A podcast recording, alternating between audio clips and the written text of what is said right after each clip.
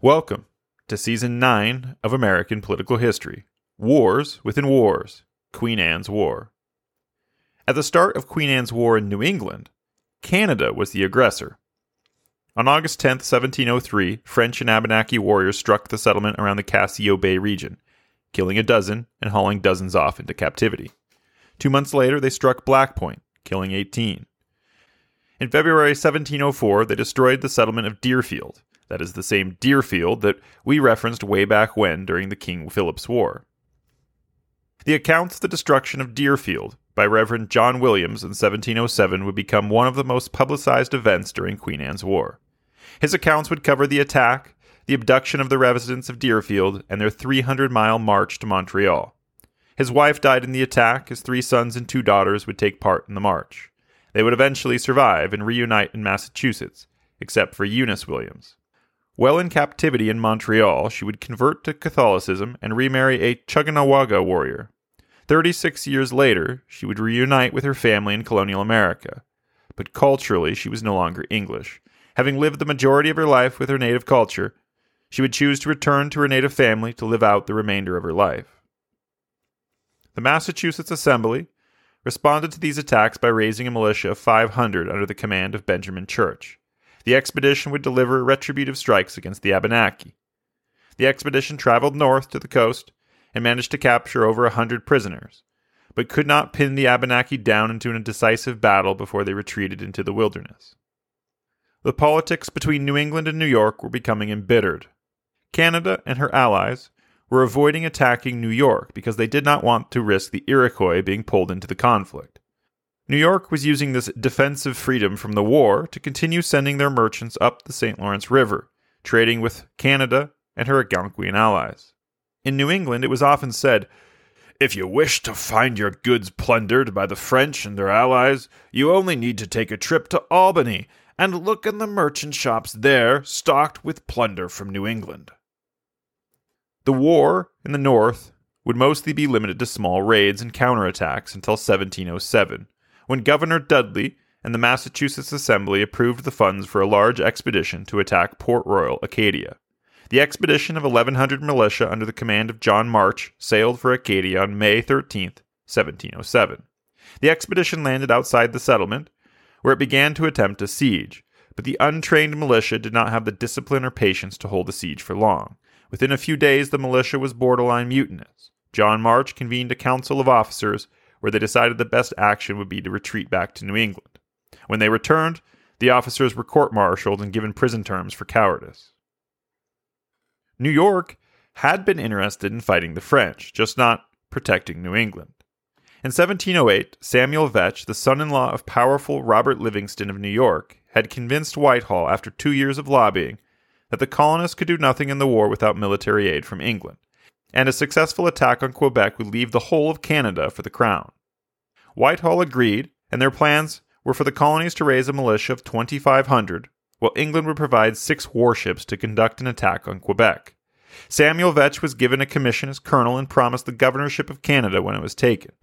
When he returned with the news, Colonel Vetch was able to raise 1,500 militia from New York, New Jersey, and Connecticut, along with 1,000 militia from New England, fulfilling his quota for Whitehall the militia encamped at Albany, waiting for word from the English Navy to conduct their march to Quebec.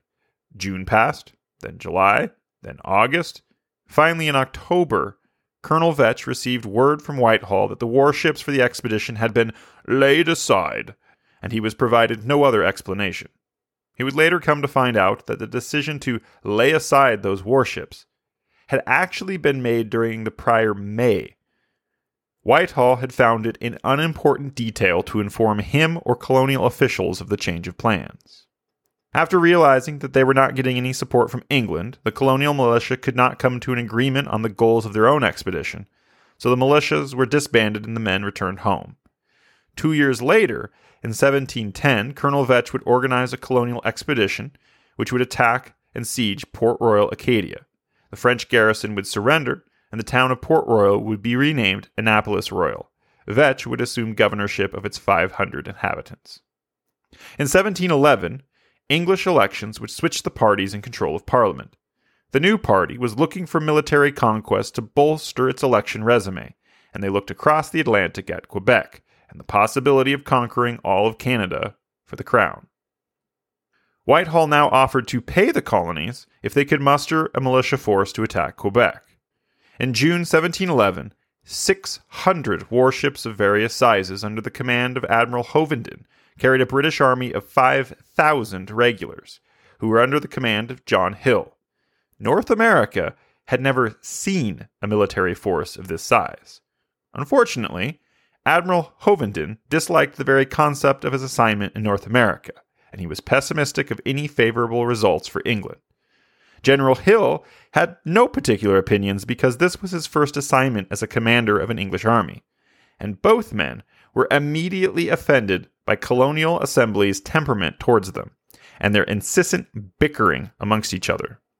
High ranking English military men expected enthusiasm and obedient helpfulness from the colonies. The colonial assemblies were quickly impatient when dealing with English arrogance and Whitehall's empty promises. This situation would lead to a massive expedition, which was simply going through the motions of war rather than fighting for victory. On July 30th, 1711, the expedition set sail for Quebec. At the mouth of the St. Lawrence River, there was a thick fog and contrary winds, and no one thought to bring a navigator who was experienced at sailing the St. Lawrence River. The sailing vessels would tack back and forth on the river's currents and winds, making little headway until the transport ships began to beach on the rocky banks of the river. Somewhere around 1,000 British regulars and sailors would die in this epic blunder. A council of officers was, was called. Governor Hill wished to proceed with the attack, but Admiral Hovenden said that the ignorance of the navigators made it impractical to travel up the St. Lawrence River. Samuel Vetch, who was on board the flagship, offered to personally navigate the ships, but was ignored. General Hill now understood that it was the admiral's decision to retreat and his army would not take any of the blame, reversed his opinion and agreed with the admiral's assessment for retreat. The English expedition would sail back to London. When the colonial militia received word of the retreat of the English expedition, the sentiment was disappointment, frustration, and anger and it came with no satisfaction for the colonial Americans that Admiral Hovenden would be dismissed from the English Navy for his actions on the St. Lawrence River. Canada and New England were now burdened with debt from this war.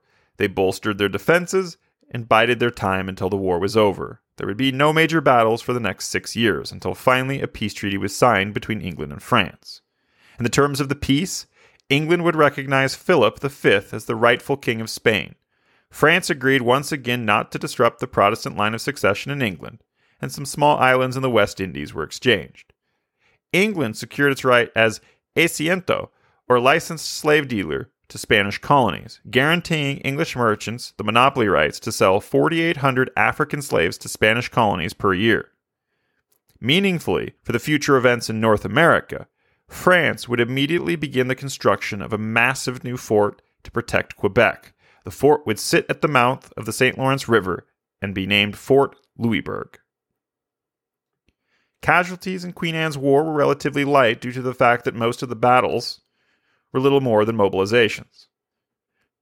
50 French were killed, 200 New Englanders, and 150 Carolinians. The greatest loss by far was the 1,000 English regulars and sailors that were killed on the rocks of the St. Lawrence River.